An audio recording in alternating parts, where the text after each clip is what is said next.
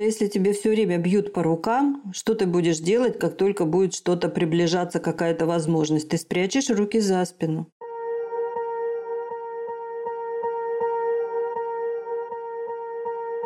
Всем привет! С вами подкаст «Не психуй».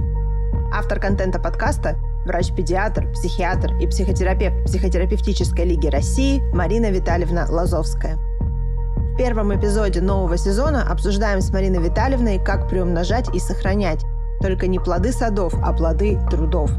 Поговорим о том, что мешает создавать себе уверенное настоящее и безопасное будущее, а еще о том, что такое деньги и все, что с ними связано. Наши внимательные слушатели наверняка уже догадываются, что тут не обошлось без алгоритмов. И это действительно так.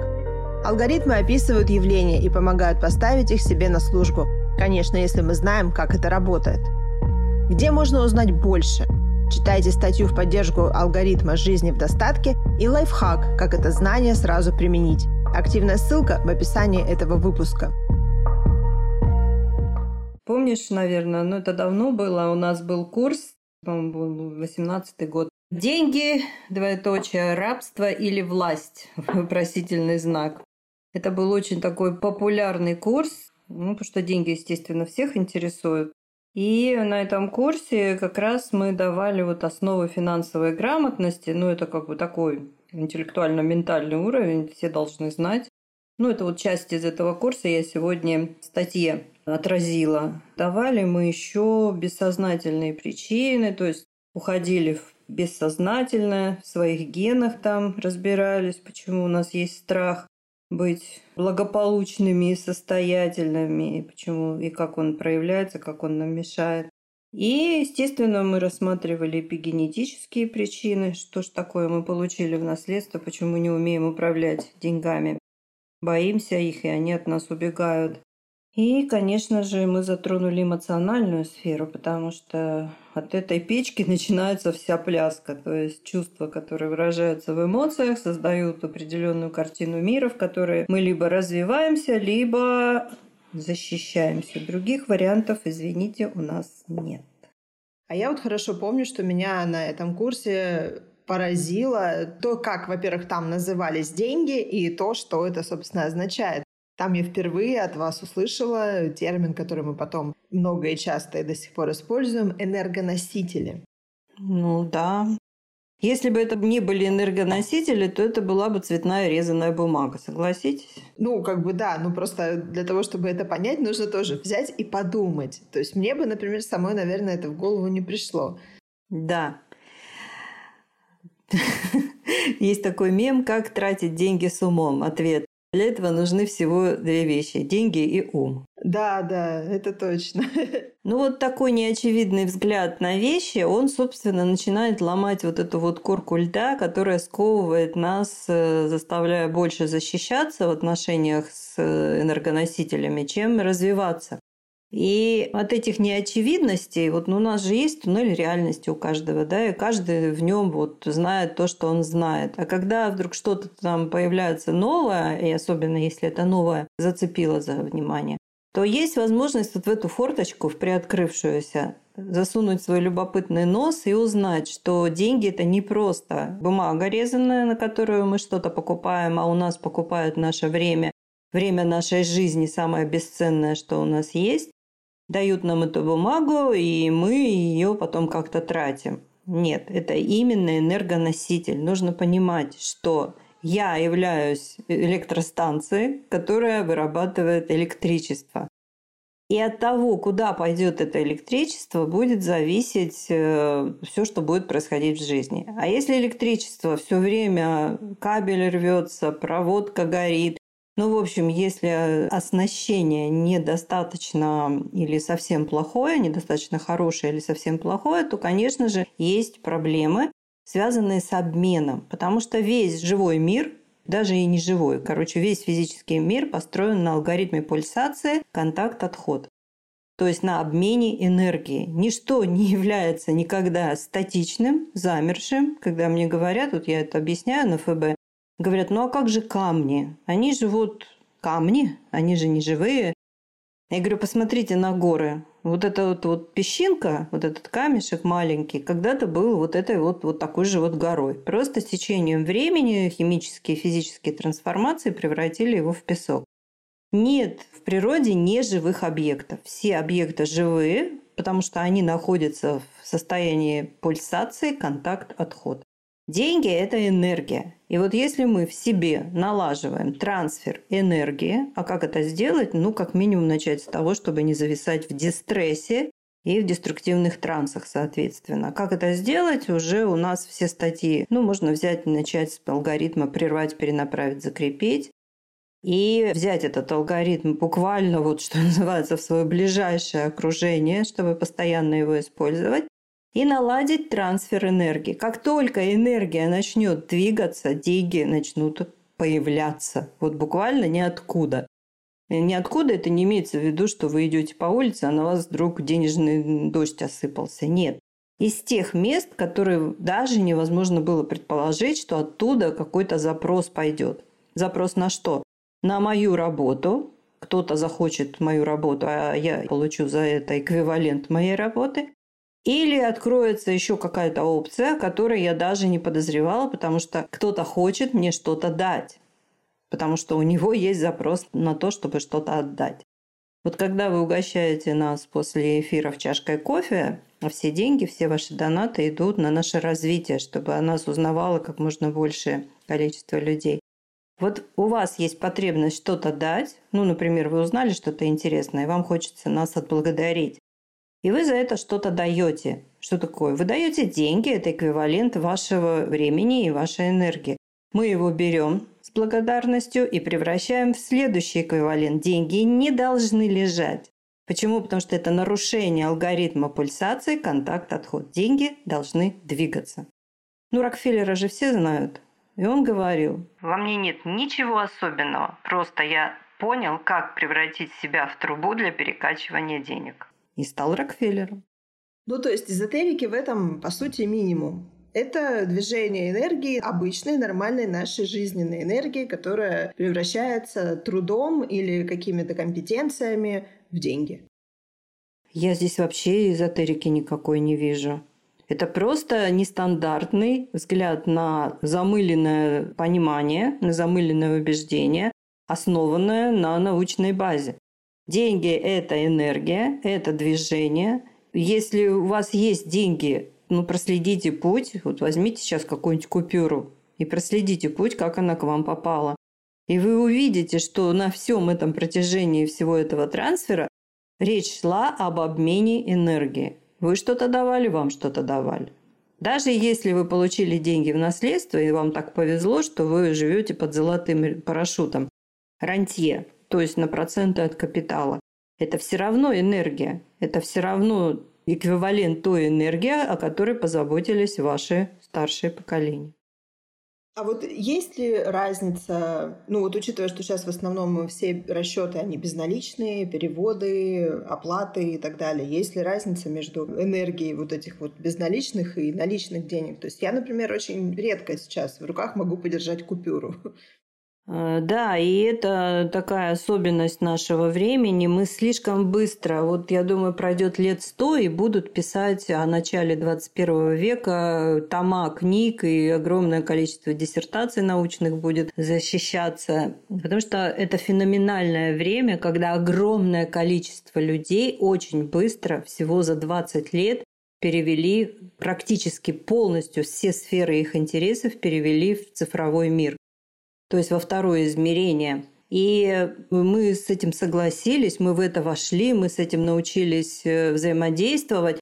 Но последствия флешбеки нас будут догонять еще очень долго. Ну, мы уже вот как-то с тобой обсуждали, да, что важную книгу, которой нужно чему-то научиться, я до сих пор не могу читать в электронном виде. Мне нужно держать в руках бумагу, да? Или если книга очень интересная, даже если я знаю ее содержание. Вот мне, например, привезли Ремарка четыре книги, и я прям сижу на них, смотрю, у меня сердце радуется. Я их наизусть знаю, но я, это мои важные книги. И я тоже хочу их иметь в бумажном варианте. Мы не осознаем из-за вот этой скоротечности передачи информации, чего нам стоит вот отлучиться от базовых алгоритмов чувство собственной безопасности. Да, вы вот большинство молодежи сейчас там платит часами, то есть э, вообще полностью вот этот вот кусок алгоритма, который нарабатывался тысячи лет, он аннулировался. Это хорошо, что молодые, ну, как бы у них этого опыта меньше, и они с этим легче справляются. А люди постарше, ну, даже уже, можно сказать, э, ранние миллениалы, А у нас обязательно будут флешбеки, ученые уже об этом говорят и настаивают на том, чтобы мы даже при полной цифровизации оставляли себе хоть какие-то сферы жизни, где будут присутствовать вот эти вот старые алгоритмы. Они не устарели, наша психика до сих пор работает по ним, она их везде ищет. А вот эта аномизация, то есть когда нас отлучили от продуктов нашего труда, и мы теперь денег не видим, уже многие говорят, я приведу только один пример, что вот это вот отсутствие прямого контакта с деньгами вызывает повышение трат. То есть люди не видят денег и в цифровом варианте тратят больше, чем они бы тратили, если бы деньги у них были в наличии как в виде купюр. Но ведь э, вероятность того, что мы вернемся обратно к ракушкам, э, монетам и прочему, она не так велика. Скорее всего, эта тенденция на цифровизацию всех доходов, расходов и прочего, она так и останется и продолжится. Она продолжится, она останется, но мы говорим о том, что в нас, в наших генах, в нашей психике, в нашем теле присутствуют миллионы лет биологической эволюции и тысячи лет эмоциональной, интеллектуальной эволюции. И эти алгоритмы, несмотря на то, что мы их не знаем, понятия о них не имеем, ничего про них иногда и знать не хотим, это не значит, что они будут как-то по-другому работать. А, да, мы вот помните, на нашем канале «Мы родители. Миссия выполнима» два раза мы говорили, прям погружались в тему детей и карманных денег, финансовой грамотности. Я вот на своих старших детях заметила, они такие очень финансово подкованные растут что одна хочет получать свои карманные деньги и хранит их только на карточке, а вторая хочет получать свои карманные деньги и хранит их только наличными. То есть у нее есть сейф, и она все хранит в нале и с удовольствием принимает валюту в том числе. Здесь уместно вспомнить, как мы, помнишь, с тобой топили за книгу Ричарда Докинза «Эгоистичный ген», и вспомнить, что каждый из нас, вот мы знаем, да, что на 50% мы состоим из мамы, на 50% из папы. Но это не значит, что это вот четкое разделение, вот это папа, вот это мама. Это может быть в папе какая-нибудь троюродная бабушка, а в маме какой-нибудь пятиюродный дедушка. Вот я очень уже готовлюсь морально к тому, чтобы сделать тест ДНК и посмотреть, какие нации, народы на самом деле присутствуют в моих генах потому что это очень интересно. И когда ребенок показывает такой олдскульный вариант, ну, отлично, значит, у него в большей степени представлены вот такие гены. А если ребенок уже показывает цифровой вариант, значит, вот такая у него компоновка. Здесь проблемы я никакой не вижу. Мы говорим о том, что быстрая, я бы сказала, моментальная цифровизация мы до нее еще не дотягиваем. Мы ее как бы схватили, но мы не понимаем, что в каждой возможности есть опасность. И вот одна из опасностей – это то, что деньги для нас стали анонимными, и поэтому нам стало труднее их зарабатывать, и мы их в большей степени, ну, больше тратим, чем можно бы было. Ну вот э, справедливости ради хочу заметить, что, например, здесь, да, в России, у нас же произошел такой небольшой откат назад, потому что перестали работать вот эти вот все системы оплаты просто прикладыванием телефона, и снова нужно носить с собой физическую карту, и как бы на этой карте теперь тоже нужно более внимательно следить, там, какие приходы, расходы и так далее. И мне кажется, это тоже повлияло немного на общую вот эту тенденцию более разумных трат. Откат назад – это всегда откат назад. Это откат к тому времени, когда цифровых технологий не было или они были представлены не в таком широком варианте. Может, откат назад кому-то и нравится, кого-то и радует. Ну, я думаю, что очень многим это нравится, очень многих это радует, потому что они так и не смогли, не успели, скажем, в силу своего обстоятельства из жизни соединиться с цифровым миром. Для них это комфортно, они будут э, этому рады. Но прогресс неумолим. И сколько бы мы от него не открещивались какими-то экзотическими такими, например, вариантами, как сейчас, это экзотическое очень мягко выразилось, как ты любишь говорить, гены пальцем не притопчешь. И вот я сегодня попыталась дать такой очень маленький, большими мазками исторический скрин, почему у россиян, у большинства, у подавляющего большинства россиян не складываются отношения с энергоносителями. Потому что рабство, потому что страх, потому что вот в нашей семье у нас были и раскулаченные, и лишенные, и высланные, то есть люди, которые реально умели хорошо работать, крестьяне, рабочие, интеллигенция.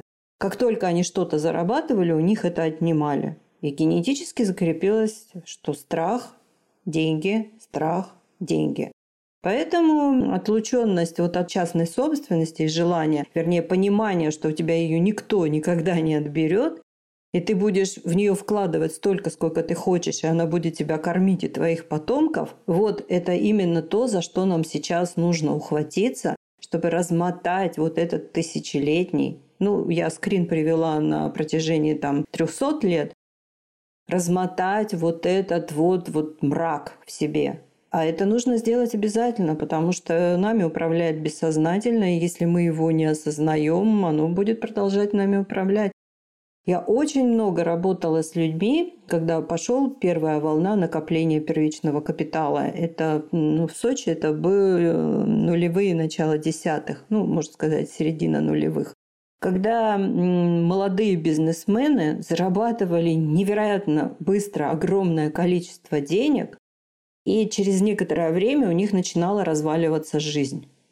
Почему? Потому что они не соответствовали такому количеству денег, это произошло слишком быстро, и они реально начали неразумно тратить деньги, неправильно инвестировать. Кто-то старался от них быстрее избавиться и делал какие-то неразумные вложения.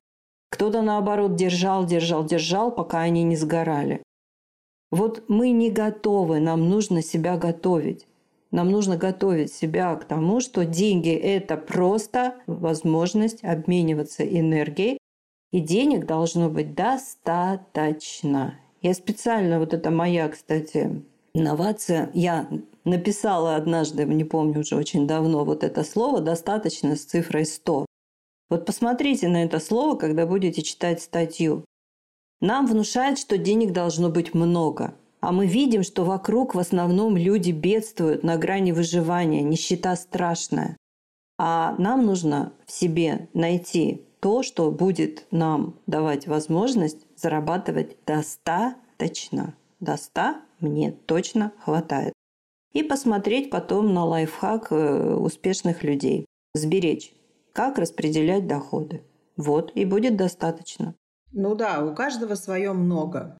Да. У кого-то много это одна какая-то там сумма. Для кого-то это вообще ничто, у него свое много. Поэтому да, про достаточно мне тоже очень нравится. Да, ну когда в тебя, из, ну сейчас-то уже, конечно, нет, а когда еще недавно, полгода назад, из каждой телевизионной точки в тебя неслась реклама, и тебе внушали, что если ты не имеешь атрибутов вот этого счастья, счастья тебе не видать. И что делали люди? Бежали, брали кредит.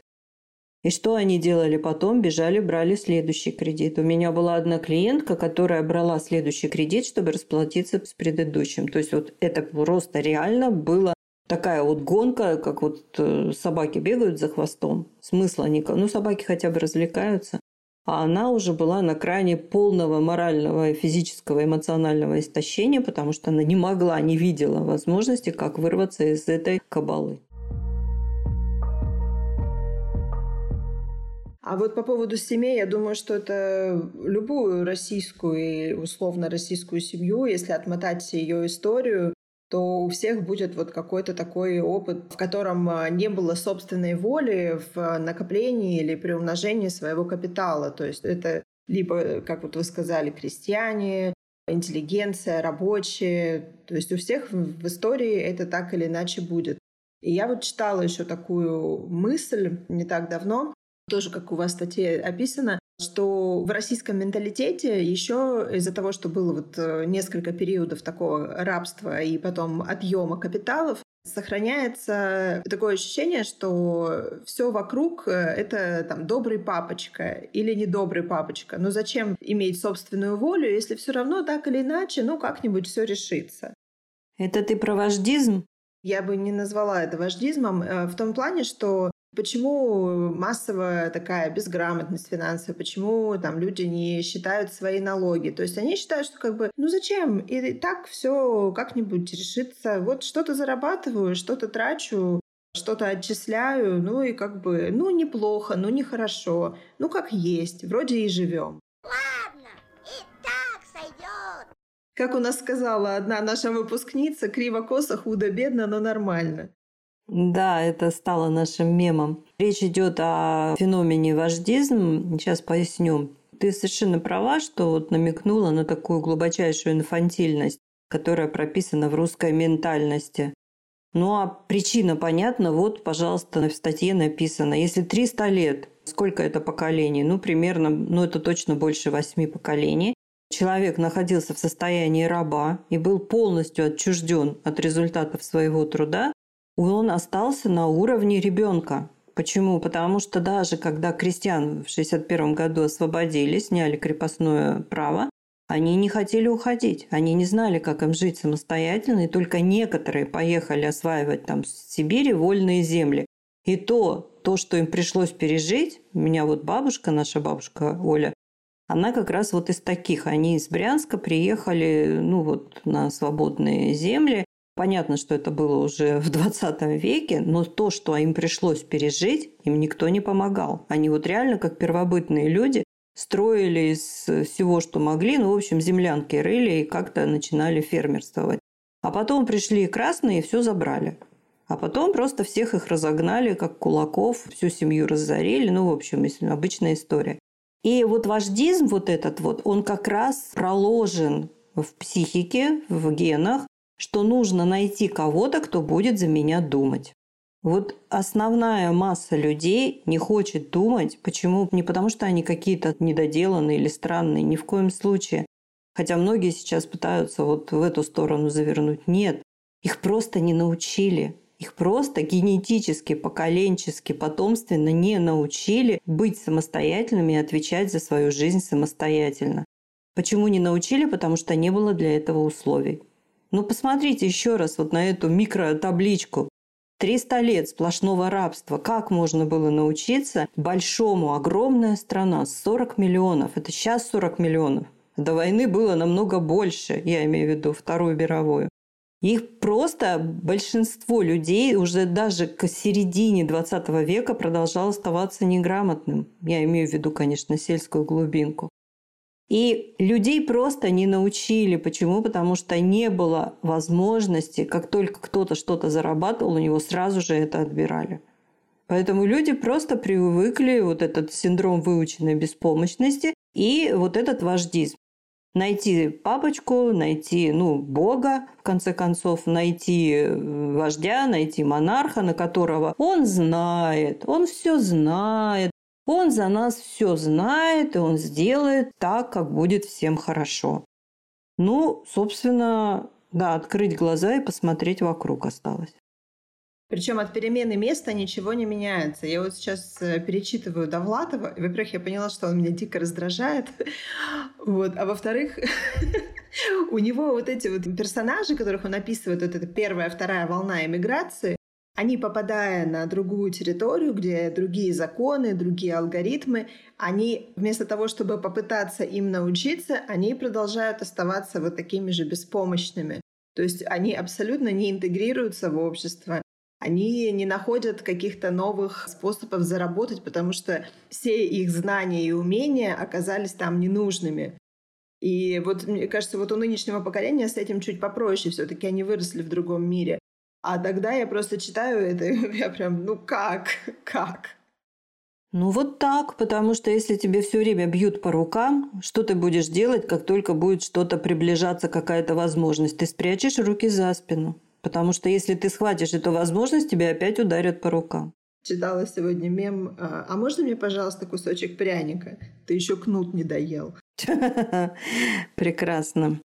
Ну, в общем, я постаралась сегодня в повестку внести наш базовый алгоритм «прервать, перенаправить, закрепить». Прервать – это значит заработать. Это значит осознать свои вот эти вот деструктивные трансы «я не могу, у меня не получится» и так далее. И найти себе возможности для того, чтобы зарабатывать, если денег не хватает на вот ту таблицу, которая идет выше, как распределять доходы. По этому алгоритму любые доходы надо распределять. Любые. Тогда он заработает. А не так, вот я заработаю миллион, а потом буду вашу табличку применять. Нет, все наоборот. Сначала табличка, потом миллион. Это, кстати, к вопросу о линейном мышлении. Мы как раз вчера на трансляции это обсуждали в канале «Мы родители, миссия выполнима». Совершенно верно. По поводу заработать. Да, мы с тобой знаем, не будем тыкать пальцами, кто уехал в другую страну давно, еще в 90-е, эмигрировал и не смог там подтвердить свой диплом и работает на какой-то вот просто работе. Ну, то есть, да, человек старается, но больше, чем он, э, скажем, зарабатывает на этой работе, он не стремится заработать. Но есть и другие примеры, когда люди точно так же приезжали в другую страну, и последующие 30 лет, вот я знаю одну семейную пару, они работают постоянно. Они настолько вот многостаночники оба, что у них все время они стараются заработать, заработать, заработать. Для чего? Для того, чтобы иметь ту жизнь, о которой они мечтали, уезжая из развалившегося СССР. То есть они вот реально мультистаночники.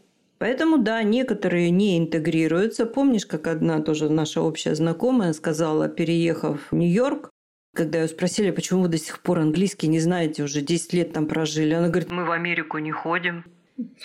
Да-да-да.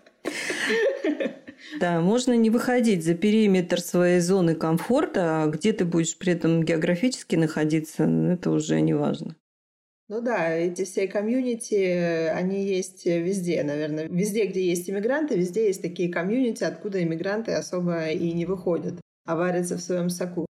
Ну вот, кстати, к вопросу об Америке, там вот э, периодически это такое стереотипное, да, что ну вот, а в Америке, а в Америке, в Америке люди пашут. Пашут и выживают. Пашут и выживают. То есть у них устроена вот эта вся схема так, что не пахать просто невозможно. То есть то, что мы, если мы про себя, там, ну, среднестатистический российский человек считает, что он пашет, это вообще не ведет ни в какое сравнение с тем, как пашет среднестатистический американец.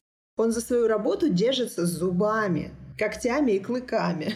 И она у него, как правило, не одна. Поэтому, если мы понимаем, что... Вот я могу привести личный пример. Я когда ходила на языковые курсы, ну, вот, чтобы получить вид на жительство, я была обязана сдавать экзамены, и мне нужно было ходить на языковые курсы. И вместе со мной там были, ну, основная масса сирийцы. И вот было видно, одни приходят на курсы, они просто втыкают и спят, потому что они всю ночь пахали.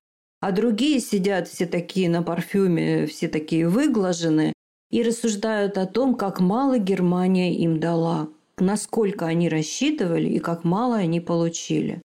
Вот сразу понятно, кто с чем приехал и кто, собственно, кем является. Те пахали и там пахали. Случилось так, что они не могут больше жить в своей стране. Они приехали сюда, они нашли себе несколько работ для того, чтобы обеспечивать себя. А некоторые имеют вот эту рентную установку «мне все должны». И география здесь будет только ухудшать их эмоциональное состояние. Потому что если человек не хочет найти себе работу для того, чтобы обеспечивать себе достойное существование, значит, он в принципе не хочет, не готов иметь это достойное существование, даже если он на словах декларирует другое. Ну вот, кстати, к вопросу о тоже линейном и, и а можно сказать фасеточном мышлении? Мы, мы, мы так говорим еще? Можно. Мы еще так говорим, да. Но это наша лексика сугубо школы самосоздания, поэтому многим людям непонятно. Объемная, сущностная, процессуальная. У него есть много синонимов. Да, ну, в, в общем, да, как ни назови, а есть у него такое свойство, что оно тоже помогает где-то искать какие-то новые возможности заработка, да, то есть наверняка у каждого человека есть какие-то компетенции, которые тоже можно куда-то применить. Они могут быть творческие, они могут быть аналитические, они могут быть, ну, вообще хоть какие. И даже оттуда может что-то такое годное приходить. Ну, даже если их нет, их сейчас очень легко создать. Сколько онлайн-курсов, сколько возможностей хотя бы, вот второй пункт, сберечь, применять алгоритмы распределения дохода. И если уж так случилось, что, например, люди хотят чего-то большего, да, но у них вот самое начало вот этого процесса. И, например, не тратить 10 э, тысяч в месяц на маникюр и педикюр – это вполне реальная задача при том уровне осведомленности, который сейчас может дать интернет, и наличии приборов, прекрасных машин, которые могут позволить самостоятельно себе делать прекрасный маникюр и педикюр. Ведь не тратить лишнего – это тоже финансовая грамотность. И уж, как говорится, по одежке протягивайте ножки. А вот эта система безумного и бездумного кредитования, на который подсадили большинство людей, это как раз внушение того, что ты имеешь право на все, давай шагай. Вот штаны и рвутся. Ну, маникюр и педикюр условные. То есть у кого-то свой есть вот такой вот сектор, куда в свое время уходило какое-то количество денег, которое можно было бы сберечь. Но для кого-то там маникюр и педикюр важно, потому что у него работа такая, то есть ему нужно там быть все время в какой-то форме. У кого-то это свое, не знаю, там онлайн-игры и покупка каких-то там скинов для этих игр. То есть можно всегда пересмотреть, что где, куда идет отток. А можно еще бартер наладить, тоже отличная вещь. Я помню, как вот когда вы еще были маленькие, у нас был бартер, и у нас одна девушка любила сидеть с детьми, у нас у всех дети были примерно одного возраста, ну это в диапазоне от двух до пяти. И она любила сидеть с детьми. Я ей за это вязала, то есть определенное количество часов, когда она готова была превратиться в детский сад, это стоило, например, там шарф или свитер или еще что-нибудь. Ну, не сразу, конечно, в накопительном варианте. Кто-то что-то еще и делал. У нас по бедности бартер процветал. И мы все выжили и все состоялись. И детей подняли, и хороших детей вырастили. Почему? Потому что мы не чурались никакой работы. И сейчас вот нужно россиянам эти алгоритмы восстанавливать, что нет плохой работы, нет стыдной работы, стыдно не работать. Про бартер, кстати, тоже это классная мысль. Натуральный обмен, да, это еще называется. У нас он процветает. То есть у меня тоже налаженные бартерные отношения с несколькими моими хорошими друзьями и знакомыми. И для всех это очень приятно, потому что, во-первых, это и общение, это и внимание, это и какие-то ценности, и это польза. Да, и нужно вот именно восстанавливать алгоритмы личной активности и соединяться с частной собственностью, потому что частная собственность – это не только бизнес, недвижимость, это и мои софт-скиллы, это мои навыки. Что я могу делать, где я могу заработать, чем я могу с кем-то обменяться. Это сейчас очень важно для всех, кто хочет не просто выжить, а улучшить свои показатели в этом мрачном замесе. Формула благополучия или ФБ – это базовый курс школы самосоздания. Это метод развития эмоционального интеллекта, трансформация мышления и управления собой на основе современных научных исследований. За 8 месяцев обучения вы сможете изменить самовосприятие, получить навыки самоанализа, развить самоконтроль, самодисциплину и самоподдержку. Формула благополучия – это возможность получить обширные и практичные знания алгоритмов устройства человека и навыков психологии, то есть возможность стать самим себе психологами. По-прежнему у нас сейчас идет и уже практически заканчивается набор на наш базовый курс «Формула благополучия». Самое время заскочить в вагон этого поезда и отправиться на нем в путешествие к познанию себя. Да, потому что, да, на второй курс не попасть, э, минуя первый курс, но на втором курсе как раз у нас идет э, обучение психоанализу, э, самоанализу, и вот там мы как раз открываем вот эти вот бессознательные паттерны, которые связаны с деньгами и с финансовым обеспечением в том числе. Но на второй курс без первого не попасть. Да, тут никак не перепрыгнуть. У нас статистика по нашим э, выпускникам такая, что все выпускники нашли что-то, что приносит им и удовольствие от работы, и достаточную оплату за эту работу. Да, и это тоже, как мы говорим, что у нас все становятся здоровыми и благополучными. Курс не просто так называется «Формула благополучия». Мы не просто помогаем людям найти связь с собой, мы помогаем им эту связь распространять так, чтобы они нашли связь со всем, что их интересует вообще в этой жизни. А вот возвращаясь к алгоритму работать, сберечь, приумножить и в том, как он э, похож на алгоритм прервать, перенаправить, закрепить. А, мне кажется, вот про это еще можно чуть-чуть что-нибудь добавить, чтобы просто было понятно, как они синхронизируются друг с другом. Как синхронизируется? Ну, давайте попробуем. Значит, прервать – это у нас заработать, да? Прервать. Когда мы что-то прерываем, мы что прерываем? Мы прерываем программу, которая в нас загрузилась, и психика гоняет какой-то деструктивный транс о прошлом и будущем то, что уже закончилось или началось, она пытается на это как-то повлиять, что совершенным безумием является. И при этом мы отапливаем собой улицу. Это исследованный абсолютно уже точно факт, что когда мы гоняем вот эти деструктивные трансы, у нас мозг потребляет, если он в спокойном состоянии потребляет 20% энергии всего организма, то здесь, в зависимости от напряженности этого транса, энергопотребление начинает повышаться и зашкаливать. Вот кипит голова, взрывается мозг, это уже все зашкаливает. Вот как сейчас зажигают факел стоимостью 10 миллионов долларов в день, вот так мы, не прерывая деструктивные трансы, не обращая внимания на свою психику, мы сжигаем свой энергоресурс. А потом удивляемся, почему у нас все из рук валится, ничего не хочется, ничего не получается. Потому что просто сил на это нет.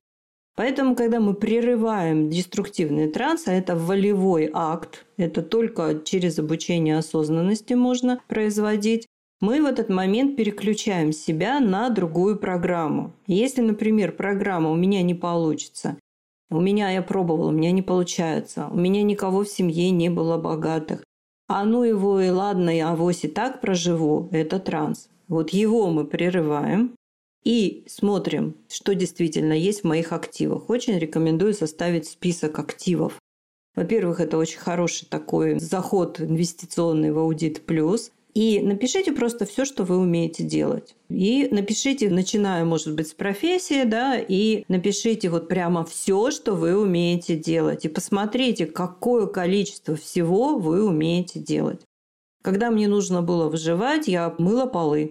Я работала секретаршей. Я продавала сапоги на рынке. Что я только не делала, чтобы в 90-е выжить. И выжила.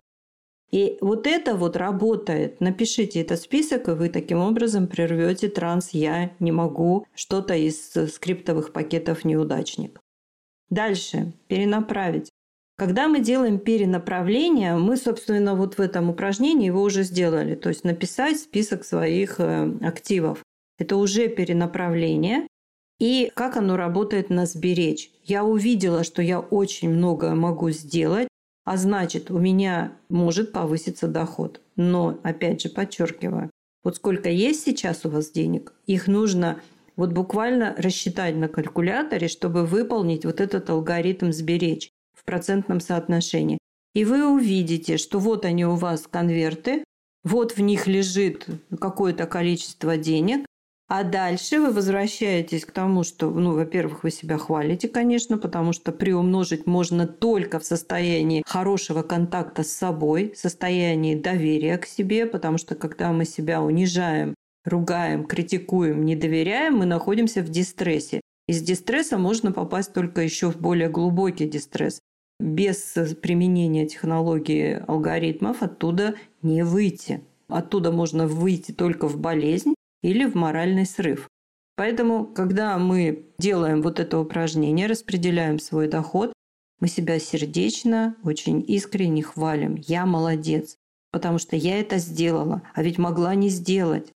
Вот мы нацелены на какие-то огромные, яркие цели, так нас приучили, а на самом деле один маленький шаг – это уже победа.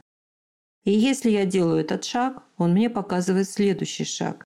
И вот я уже что-то делаю. И вот у меня уже что-то получается. И вот я уже успокоилась, потому что у меня есть какое-то такое базовое чувство того, что все получается. А дальше деньги начинают просто липнуть. Я понимаю, как это звучит, Ну давайте выбросим из головы, что это слоган из курса какого-нибудь там личностного роста. Нет, это правда. Почему? Потому что это реализация принципа синергии. Изменения копятся незаметно и постепенно, а реализуются внезапно.